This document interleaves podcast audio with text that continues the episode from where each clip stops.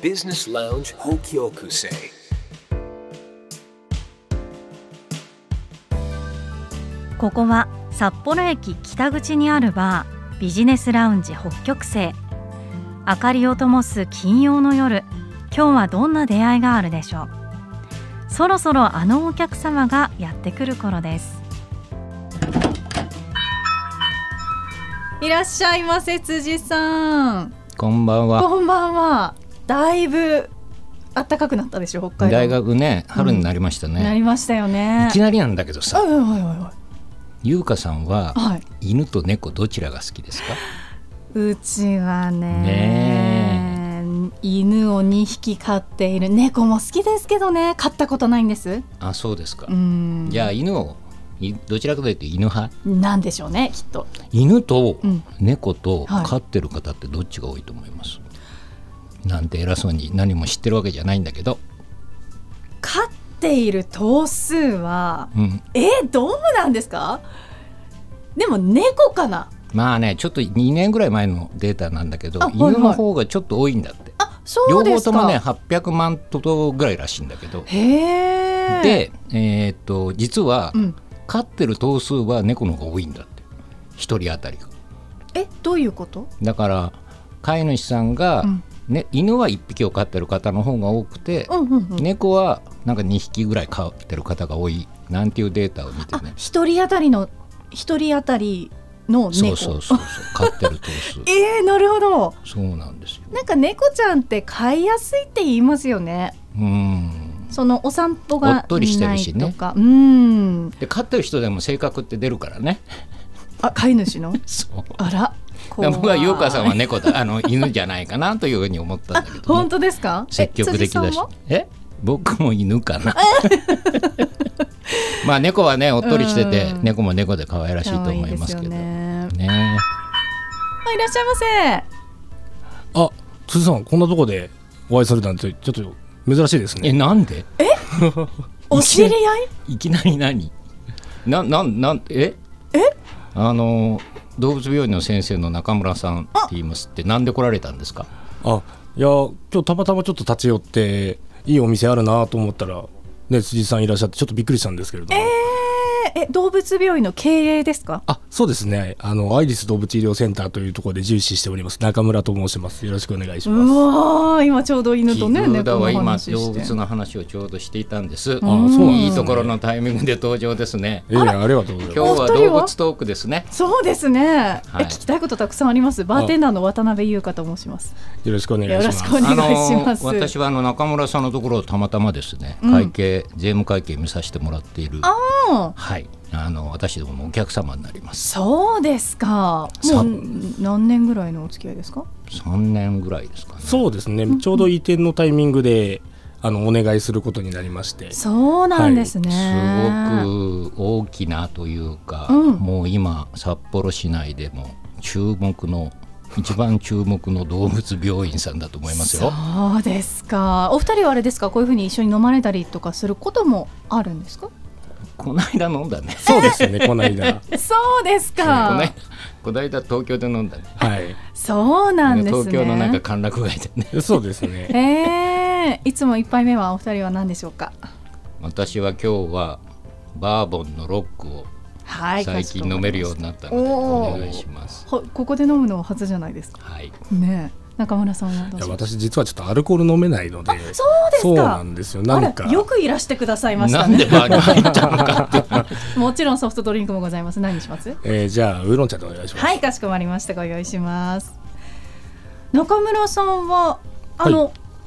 もちろん病院長にもなると思うんですけど。はい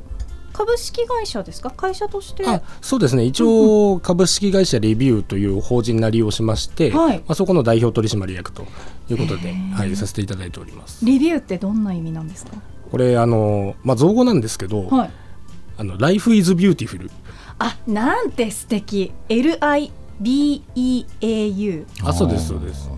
あ、それをちょっともじってレビューという形にしたんですけど、まあ、あの動物を飼育するっていうのも含めてですけど、まあ、うん間接的にやっぱり人の人生を豊かにしてくれる、ああ。なんて素敵なんでしょう。はい。ねえあの楽しいですよ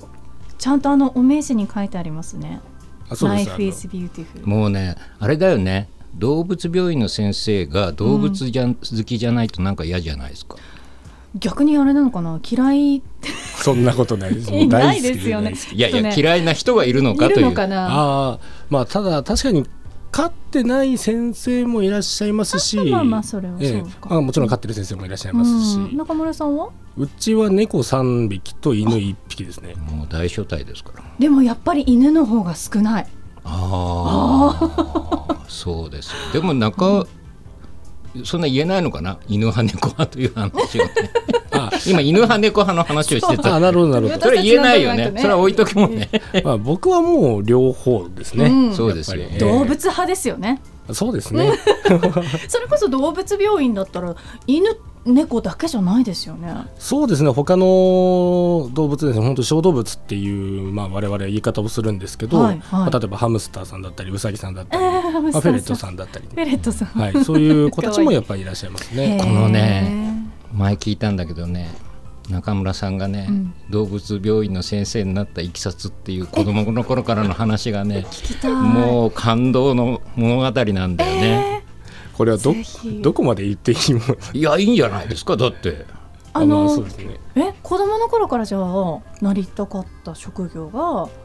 物なりたいとういうかもう「Life is Beautiful」ですよ、いやまあそうですね。何ですか何ですかいやまずまあその子供の頃に、うんそのまあ最初僕なりたかったのって実は工業系に進もうと思っていたんです。全然違うあ、 そ理うなん系でだすねうん、なんですけどある日帰ったらですねうちに何かいるんですよ。なんだろうでパッて開けて帰ってきたらなんか犬がドンっていて、まあ、ハスキーだったんですけど、はい、あれこれは何だろうって思いながら、まあ、それで犬を飼い始めたんですけど、うんまあ、最終的に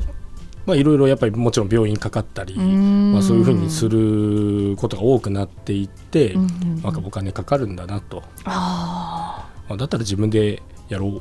て思って獣医師を志し始めたんですよね。ー何歳ぐらいの時ですかそれあそれはもう中学校の2年生ぐらいの時にですねそれを考え始めましたね。確か意外と鍵っ子さんだったんですよねあそうですそうです。で犬がね待っててねいやそうなんです。お友達がワンちゃんはお友達が犬ちゃんだったんですいやいやそうちゃんと人間の友達もいました よ。ワンちゃんはなんでいたんですかどどういう経緯でいやまあうちの母親が、うんあのもらってきたっもてらっいうてきたんだ、はい、ことを母親からは聞いてます。あそうですか、えーでも中学2年生ね、うん今まで持っていた夢とまた全然違うところに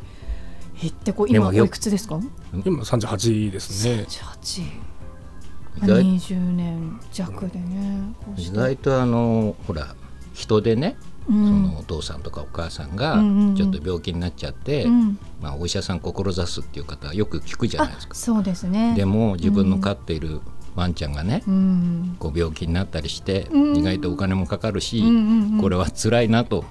動物に寄り添ったいや医療を目指そうってよくないですか、すごいですねそういうそういう先生に見てもらいたいよね本当ですね、でもだからそのハスキーちゃんが要はその中村さんの夢にそのままなったわけですよね、まあまあその通りですね。いやーそうですかじゃあこれまでワンちゃん猫ちゃん他にもなんか飼われた動物って言いますいやもう僕は基本犬と猫しか飼ったことがないんですけあど、うんうんまあ、ただワンちゃんに関しては今まででハスキーとハスキーとハスキーとトイプードルと今ゴールデンレトリバーなんですね。比較的大きいですねそうですねみんな大きいですね 。トイプードル以外はね、はいうちトイプードルとチワワとあそうなんです飼ね。ってますねいや可愛いですよね。可愛いですけどね。ねそうやっぱりでも個性があるから、うんうんさっきおっしゃってた、まあ、お金面以外にもやっぱり大変っていうのはもちろんね物じゃないので生き物だから性格もあるし、うんねえ、そういうのをこういう素敵な先生にサポートしていただけるっていうのは本当に心強いですね。はい、うん病院はどちらですかと病院は白石区の本郷通りですね。あそうなんですね、はいずっとそこに何年うんと8年前に開業してその時はまあアイリス犬猫病院っていう名前でした。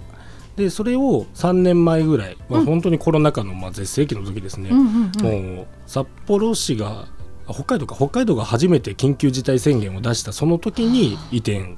しましたなかなかチャレンジャーでし移転さたれてそうですね、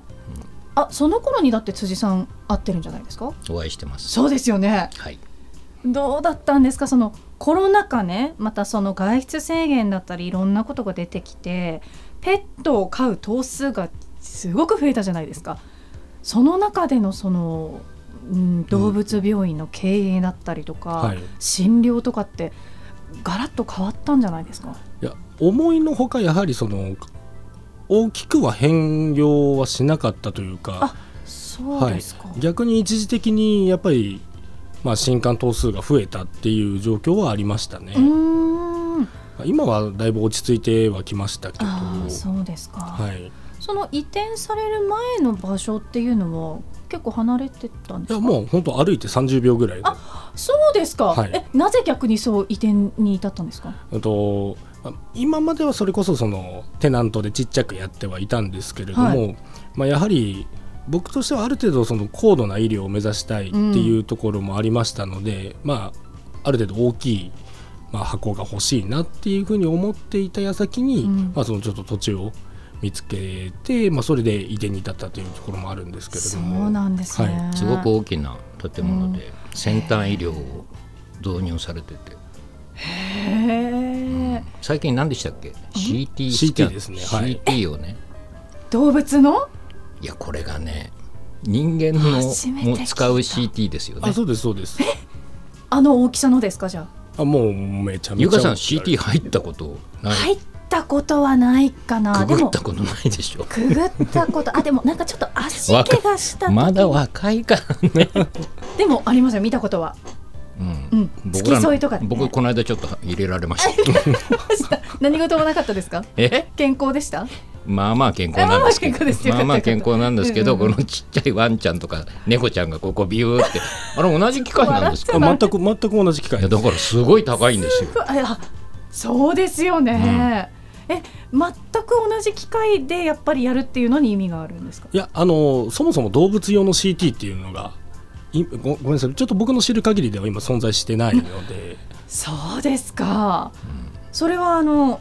ワンちゃんとかはあのあ暴れたりとかっていうのはあもちろんやっぱりその元気な子もそうですし、うんうんまあ、そういう子たちってどうしても全身麻酔をかけなければいけうないのんで、危ないですもんね、はい逆にねまあ、どうしてもちょっとあもちろん危ない本人が危ないっていうのもありますし、まあ、やはり検査をする上では正確な検査をしなければいけそうないですよので。ねまあ、当然麻酔のリスクっていうのも加味しつつーじゃあ CT を取ることによってどれだけの、まあ、ベネフィットが得られるのかっていうところをきちんと考えた上ではうん実施するっていうような形にはなりますね。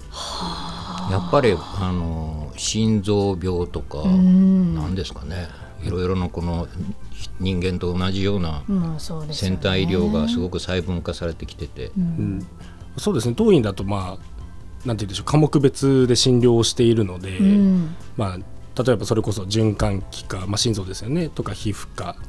あとは歯科とか腫瘍科とか外科とか整形外科みたいな感じでいっぱいあるんですけど、まあ、今年の4月からそれこそ新しい先生入ってくれて、ん動物行動診療科っていうものも新設されますね。もうそれを聞きたいよね聞きたいですね いや僕全然専門じゃないんでちゃんと詳しくは語れないんですけどあの、まあ、それこそしつけとかトレーニングに困っているっていう方だったりとか、あとは、まあ、問題行動異常行動つまりは、まあ、人間でいうとこのその精神異常みたいな疾患、うんまあ、あとは脳疾患のようなものだったりっていうのを総合的に取り扱う科目っていうのが動物行動診療科と。なるほどじゃあ例えば無駄吠えだったりとかあそうですねそういったお困りごとだったりもその先生とちょっとディスカッションをしっかりしていただいてっていうのができるようにはなるっていう感じですね。なんか今ね無駄吠えっていう言い方しましたけど犬飼ってるので、んなんかいろいろ調べると無駄吠えは犬にとっては無駄じゃないっていうのが出てきたりして、うんうん決して無駄なことをしてるわけじゃないと、うんでも何かっていうのはやっぱり飼っててもなんかわからないっていう時ってやっぱりあるし、なん か優香さんの目,、目合わせて言われたら僕が無駄 ぼ なんか俺が責められてるそうじゃないんです俺だって意味があるんだ いやだからワンちゃんだってねここ人間と言葉は違うかもしれないけどなんかあるっていうのってはい知ることができるんだとすればねすごいことですよね。まあ、なんかそういったものをやっぱりこう家族構成とかあとはどういう状況なのかっていうものでまあ、あの解き明かしていきましょうっていうところですかね。はあそうなんですね、は4月から新しく。そうですね、へあゆるさんとしては総合病院なんですかまあ、総合病院っていう位置づけにしたいとは思っています。動だけど物のねはい、ただなかなかその我々が総合病院ですっていうの言うべきなのか、うんそれとも、うんまあ、あのご家族様からそういうふうに認識されて初めてそういうふうになるのかっていうのはちょっと何とも言えないのかなとは思っているので、まあ、そこは、まあ、皆さんがこう認めてくれたら総合病院って名前にしようかなっていうふうには思ってはいますけど、まだちょっと道半ばといやー思ってはおります。まあ、でもなん見か。見栄えというかね建物はすごいけどねえそうですねありがとうございます安心感がある経営の内容もねとても良いのでありがとうございますこれは私のお墨付きですああそうですか。安心して通えます辻さんはどういうことをアドバイスされるんですか。ドキ聞きたいです。いやもうそれは会計の要は資金繰りっていうものだったりとかまあーあ、事業計画あうんうんうとん資金調達って銀行から借り入れをうんうんうん。やっぱりね CT を導入したりとかもそうだし建物建てたりもするときそうなってにくとね。採算がね合うのかどうかっていうことについてのコミュニケーションを取ったりとか、はあ。私の専門はねいやーそうですよね。あとはあの担当で税金の計算をちゃんとやっている、うーん。あ当然お薬だったりとかの処方もするし。あまあ僕らはそうですねでそうですよねやっぱりいろいろ僕らはどうしてもその自由業なので異業とは違うのでそうなるんですか。あそうなりますなのでどうしてもそこにやっぱり売り上げというものが立ってきてしまうあ立ってくるので、まあ、そういったものをやっぱりその辻さんのところにお願いしていろいろと見てもらってるっていう感じですねあそうですか。で自も由業に当たる。ん自由業に当たるんですね。まあ自由業というかなんていうんでしょう専門サービス業でしたっけあれはあれですかあの私もそこまでは存じ上げてないですけど動物の医療っていうのは資格を持ってる人が触らなきゃいけないということはないんですかあ資格一応獣医師でないと診療はできない動物がいますね、あ動物がいるということはでいすね、動物によって違うんですね。はいまあ、なので獣医師じゃないと触れないのが犬猫あ犬猫はもちろんなんですけど牛馬豚ヤギ羊鶏綿羊、えー、なんだっけうずらへーこれ面白いんだじゃあ逆なにぜ言ううとずらみたいなあねあ結局獣医師が関わるところってその人の健康とかその人の食べるものですよね、そうですよね今思いました、はいうんまあ、やっぱり牛豚馬なあ馬はまあもちろんその,、ね、その産業としてうんありますけれども、うんうんまあ、やっぱり畜産っていう意味では牛豚もちろんありますし、まあ、あとは鶏も、ままあ、もちろん卵もそうですしお肉もあ食あべえまだかすらうしずらもだからそうですかそうですよは い食用だからねそうなんですよねはあ食べることもあるかあうずらをあそうかうずらちゃんもねそうかそうか確かにね、だからハムスターちゃんとかはまあ、一応その専門小型月種類っていうものが獣医師じゃないと診療できないかどうかっていうのはちょっと僕もすごいものすごい前なのでそのあ専門法規を覚えなきゃいけない国家試験の時っていうのあは本当に前だったのうでーんちょあんま覚えてないかもしれないえー、でもちょっとそんなにね区分けが細かいなんていうのも全然知らないですしうーんでまたそうなんです今年、まあ、ついこの間、うんうん動物看護師の国家資格化っていうところで、動物看護師の国家試験も行われて、うんうんもう本当にそうですねあれ明日だ明日合格発表のはずなんですよ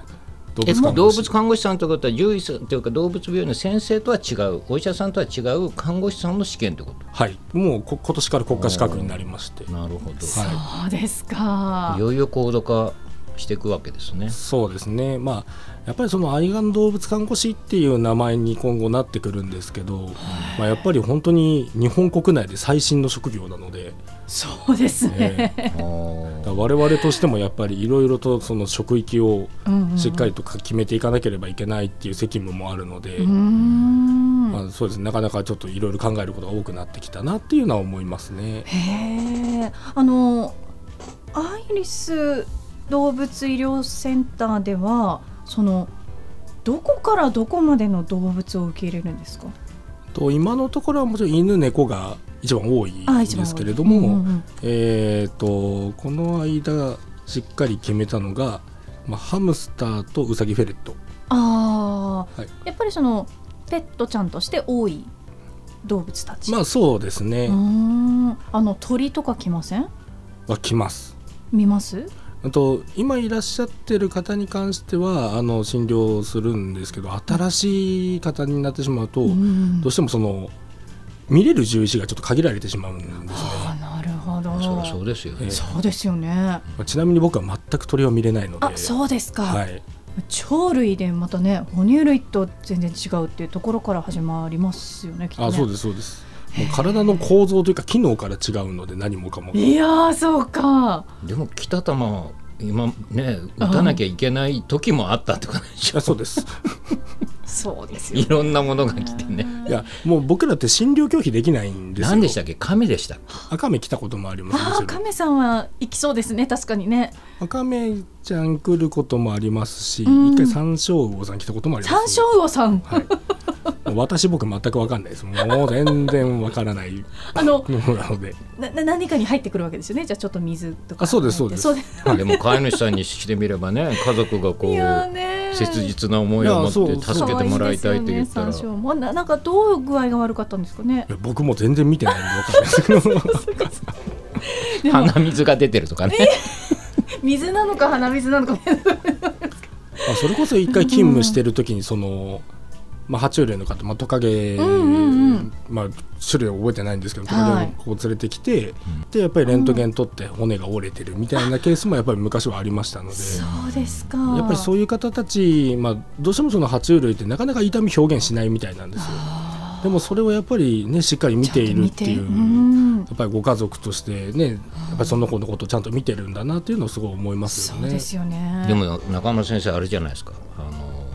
ちょっと対話できるじゃないですか目を見たらいやーああそうですね顔あの犬猫限定ですけど犬猫限定で十分じゃないですか犬猫限定ですけど顔つき見たらまあ僕その犬猫の顔色わかりますようわーそうですか今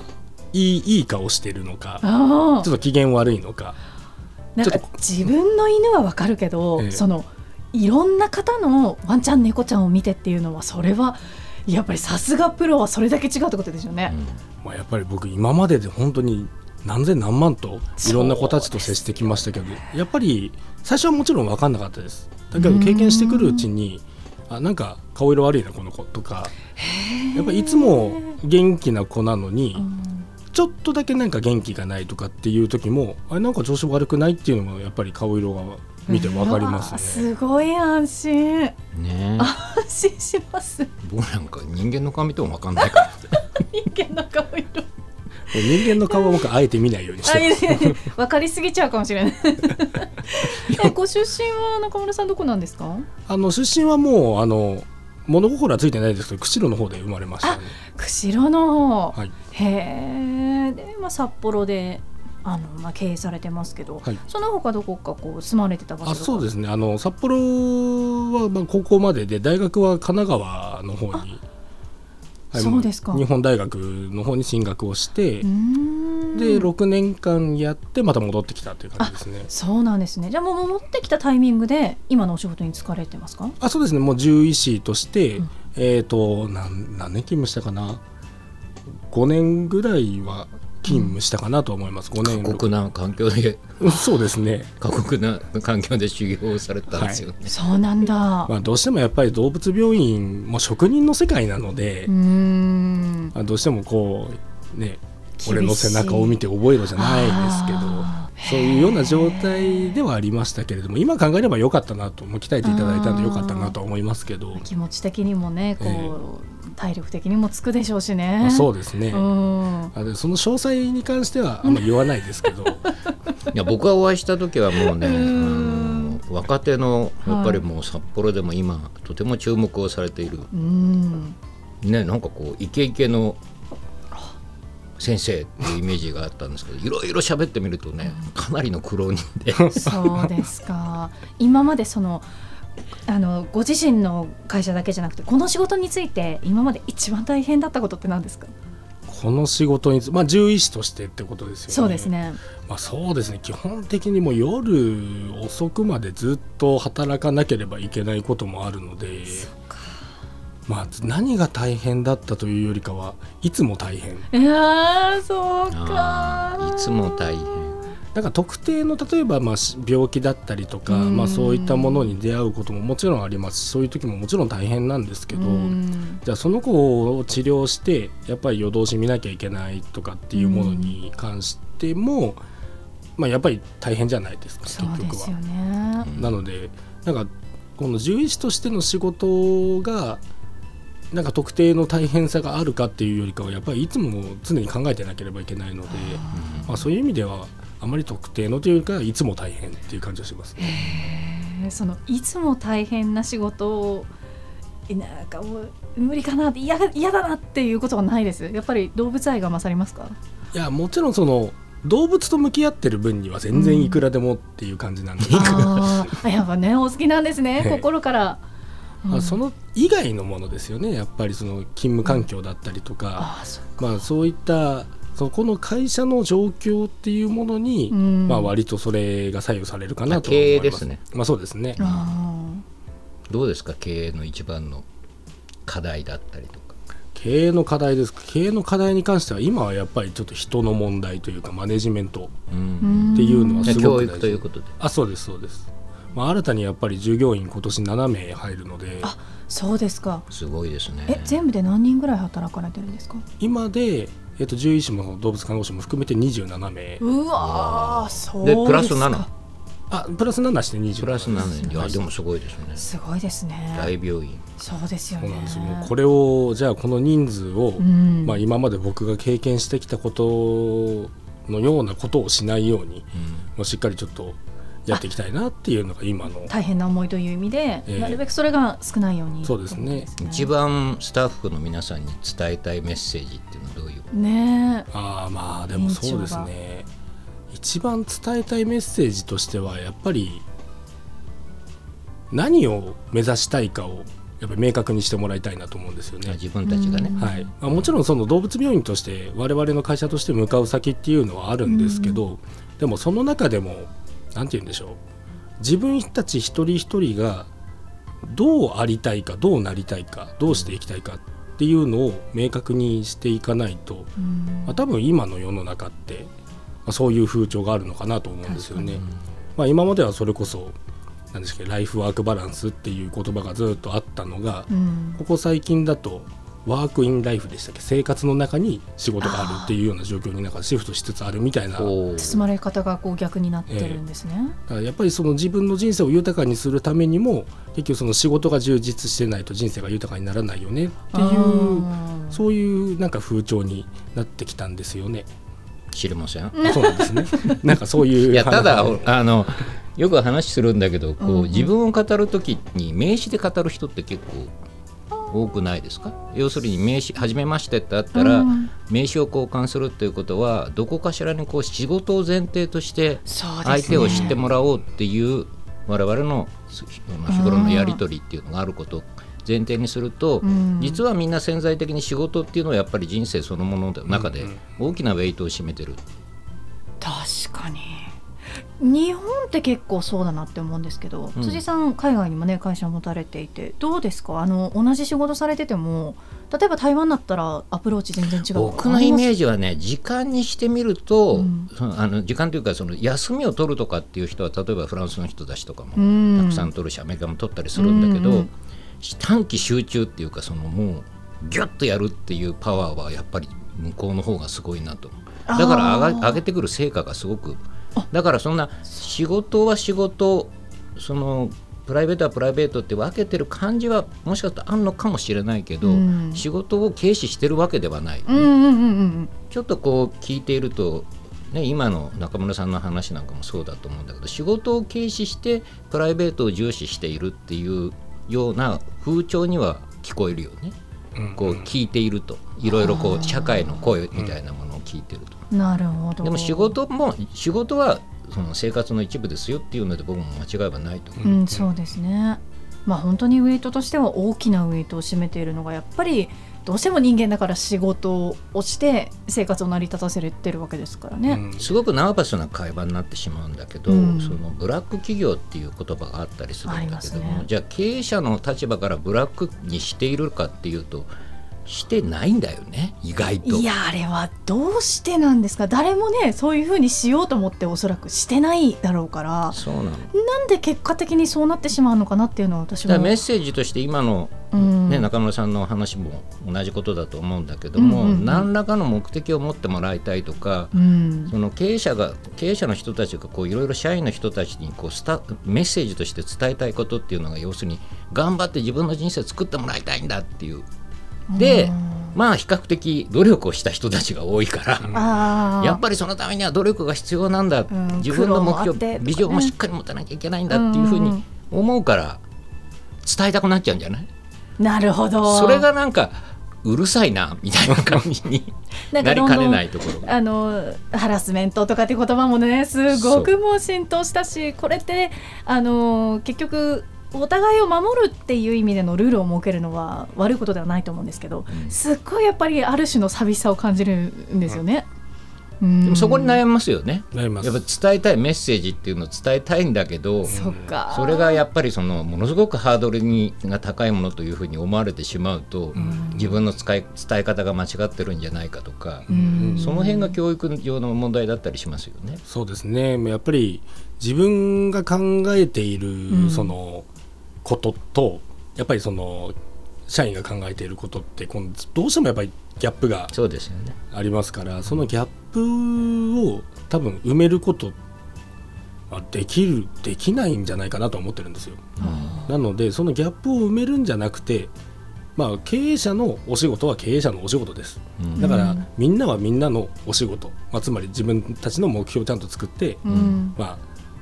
その会社の方針に従いつつまっすぐ前に進んでってもらえればいいかなっていうふうにちょっと今年から考えをシフトしようかなとは思ってます。中村さんはでもその委員長とか社長になろうっていうふうに考えてなったっていうことでも確かなかったんですよね。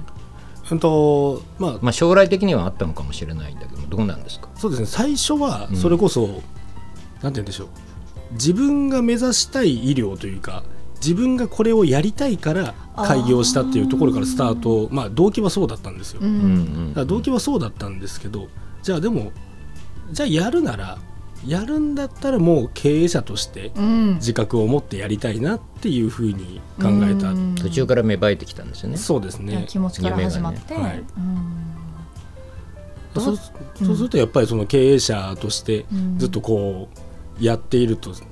言うんでしょうすごく面白いんですよねあーそう経で営すか自体が経ね。営自体うが。わー結構なんか経営者の方ここバーによく来てくれるんですけど楽しんでる方多いですね経営者しか来てないかもしれないけ そどうかもしれない僕の知る限りそうねかもしれない楽しんでるってでも楽しんでる経営者の方がいるその会社だったりとか場所で働いてる社員の方たちってきっとね、あの全てを分かり合うのはね先ほどあの中村さんおっしゃってたようにむ難しいのかもしれないけど、やっぱりそれってどこか伝わりますよね。うんまあ、伝わっててくれればねあの少しでもいいなとは思ってはいますけどね、うんあの病院はお休みとかはあるんですか？ほんと今のところ、はいえー火曜日、火曜日はい、っがまあ定休って感じでてすか。形になりますね。じゃあ土日も空いててくれるんですね。土日空いてます。これがねやっぱり土日しか行けないっていう人が世の中たくさんいるから。そりゃそうですね。ねえうんすごいですねなかなかやってないんですよねでもね。うん、まうあん日曜日ちょっと午後休診だったりっていう病院もありますからね。あー確かにはそうですね。時間帯はあと土曜日だけえっと朝の9時から5時までなんですけど、はい。日曜日は7時までやってます。あーそうですか。心強いな。うん何かあったらうちの子たちもよろしくお願いします。ぜひ。二杯目何ご用意しましょうか。えー、ハイボールかなハイボールかな。中村さんは。えー、そしたらじゃあオレンジジュースを。オレンジジュースで、 かしこまりました。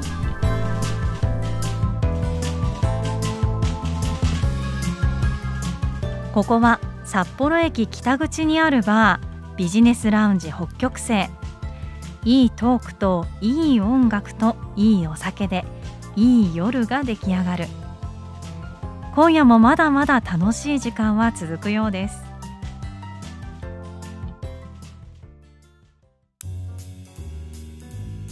ビジネスラウンジ北極星 BAMC は財務会計の幅広いニーズにお応えする総合コンサルティングの会社です代表取締役辻健之介さんに聞いてみたいことなど質問も募集していますメールアドレスは bamc アットマーク 825.fm ですお相手はバーテンダー渡辺優香でした月がやけに眩しい夜行きつけのバーで飲む一杯いくつもの夜を重ねて人は前へ進む必要なのは勇気と決断それを支えるチームメイト東京札幌名古屋台湾企業経営そして資産管理を総合支援するコンサルティングファーム BAMC